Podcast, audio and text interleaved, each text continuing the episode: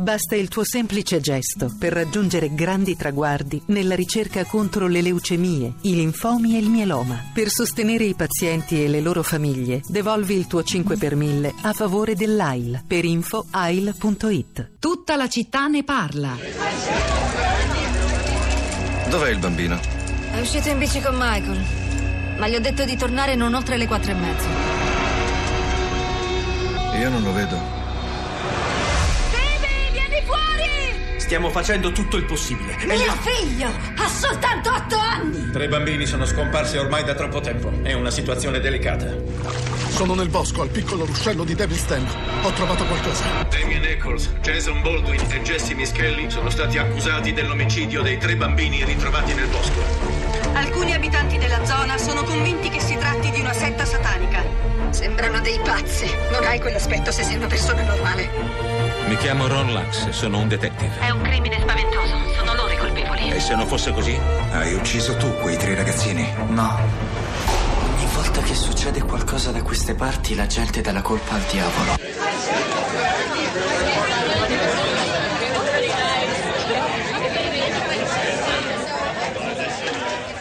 Davis Not, fino a prova contraria, un film del 2013 diretto da Atome Goyan, il film basato su una storia vera peraltro, raccontata da Mara Leverett nel libro Davis Not, The True Story of the West Memphis 3, racconta di tre adolescenti conosciuti come i tre di West Memphis, accusati ingiustamente dell'omicidio di tre bambini e scarcerati dopo eh, 18 anni di, di prigione, una storia di violenze, di abusi e, e- e di morte, ma anche di mala giustizia, spesso non è peraltro, l'abbiamo capito dalla puntata di oggi, quella giudiziaria, la risposta unica, per evitare episodi come quello di Caivano, sul quale si concentra stamani l'attenzione di molti nostri ascoltatori, molti dei quali devo dire, e immagino lo stesso sarà anche sui social network, Rosa Polacco, via sms, elogiano l'intervento a questi microfoni stamani di una persona molto speciale che abbiamo conosciuto, ritrovato, perché avevamo già accolto quattro anni fa un suo grido di dolore proprio dal Parco Verde di Caivano, dalla scuola Raffaele Viviani, Eugenia Carfora.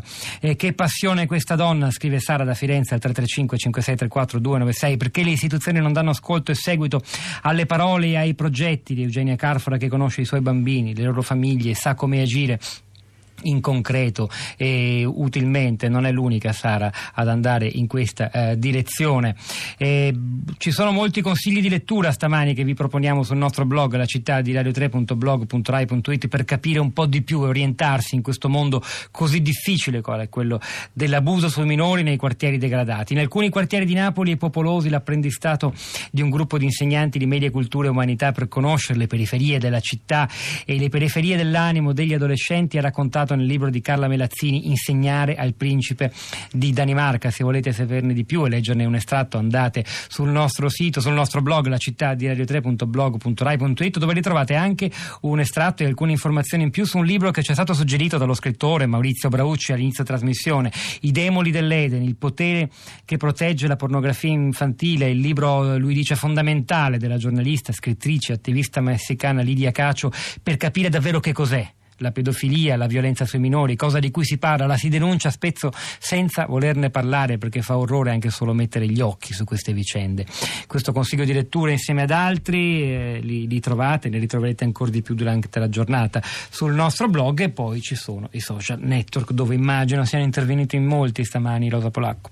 Ciao Pietro, buongiorno, buongiorno a tutti. Sì, sono intervenuti in molti e stanno intervenendo in molti da diversi giorni perché appunto questa è una vicenda come puoi, come potete immaginare, che cattura molto l'attenzione di tutti noi e non solo per eh, le parti più quotidiane, diciamo legate alla, alla cronaca e all'andamento delle indagini e del dolore, ma, ma soprattutto per quello che si tenta di fare intorno alla mh, alla riflessione, all'analisi, un po' quello che abbiamo cercato di fare questa mattina e sono molti sui nostri profili dei social network eh, i contributi, gli articoli, i libri, le citazioni e, mh, e i commenti naturalmente. Allora, eh, il primo stamattina sul nostro profilo Facebook della città di Radio 3 era Giancarlos, poi ci sono Assunta, Nino, Carlo, Roberto, sì, sono molti, comincio a leggerne qualcuno. Giancarlos scrive: L'orrore di Caivano sta anche nelle istituzioni e fra gli uomini e le donne a capo di quelle istituzioni locali che la Costituzione prevede e che non fanno il proprio dovere nonostante incarichi e stipendi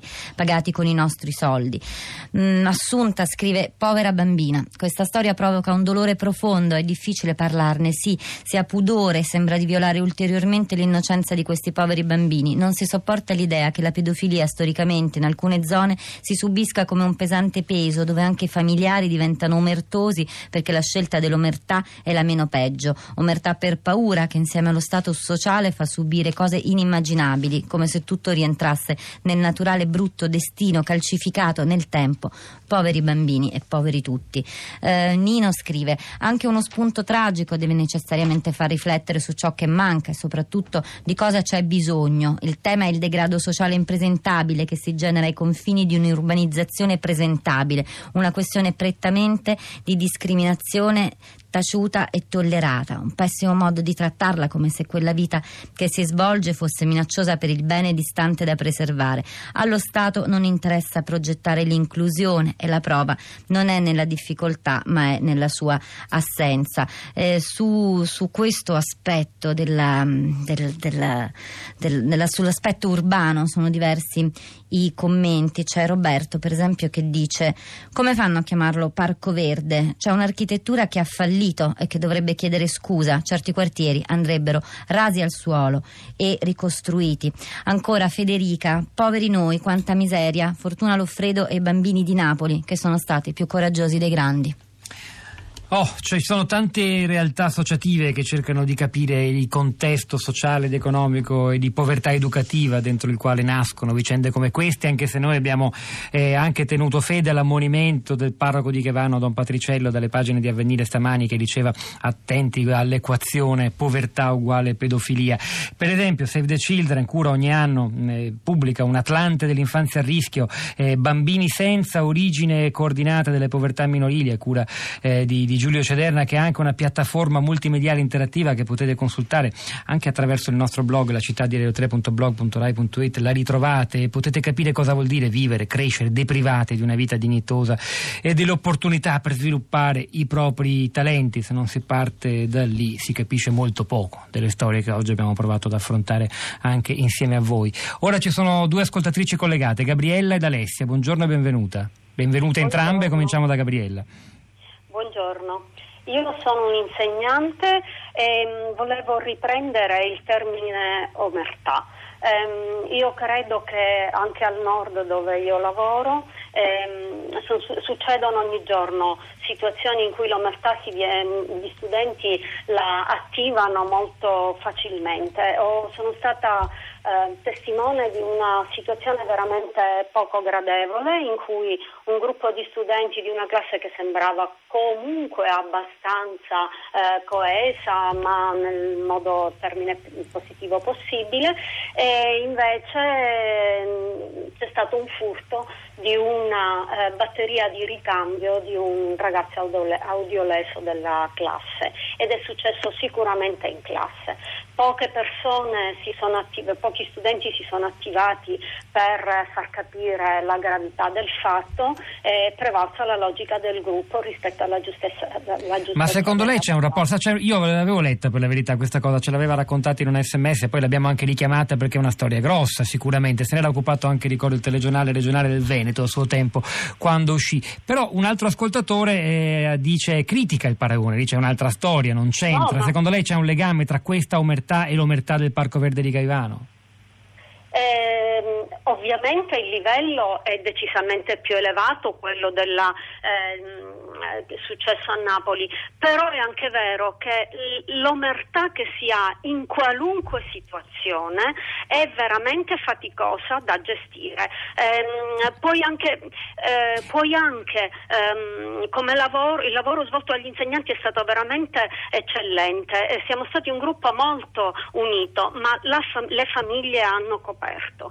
Alcune sono state ehm, assolutamente non hanno compreso il fatto dicendo tanto tanto costa poco vi diamo i soldi. È stata chiarissima Gabriella, grazie davvero per Grazie. questa testimonianza in prima persona, molto preziosa, comunque la pensiate, anche se per voi il paragone non vale, come scrive Annalisa. Alessia, buongiorno, benvenuta. Alessia non la sento più, allora passiamo a un'altra ascoltatrice che è Rossella, buongiorno. Buongiorno. A lei la parola, Rossella.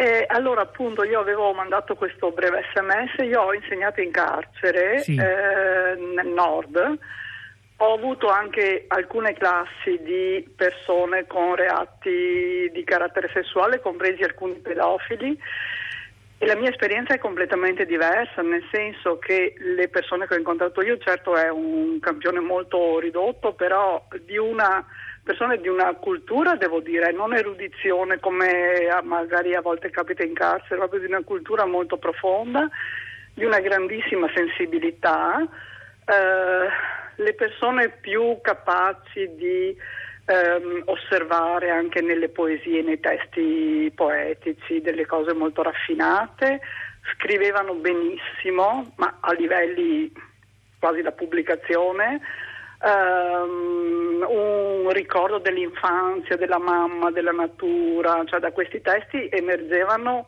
persone che poi confrontate con i reati che hanno compiuto non, eh, sì, non si riusciva neanche a pensare che fossero le stesse persone, quindi io questo degrado, questo abbandono, questa povertà anche sociale, erano persone che lavoravano, anche un funzionario per esempio di alto livello, quindi non so, per me è un'esperienza molto diversa.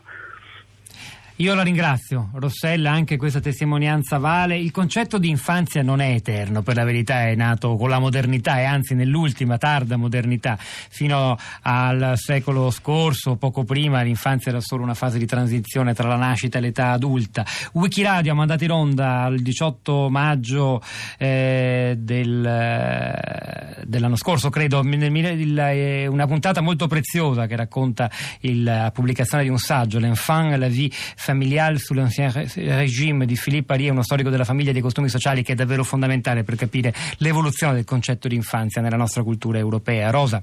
Velocemente ancora da Facebook, Carlo scrive: Bauman descriveva già oltre dieci anni fa nel delineare le conseguenze della società liquida il destino delle periferie con la divisione dei mondi sempre più marcata a seguito della concentrazione della ricchezza tra ricchi e poveri. Le periferie diventano uno Stato nello Stato con regole tribali e giurisdizione interna.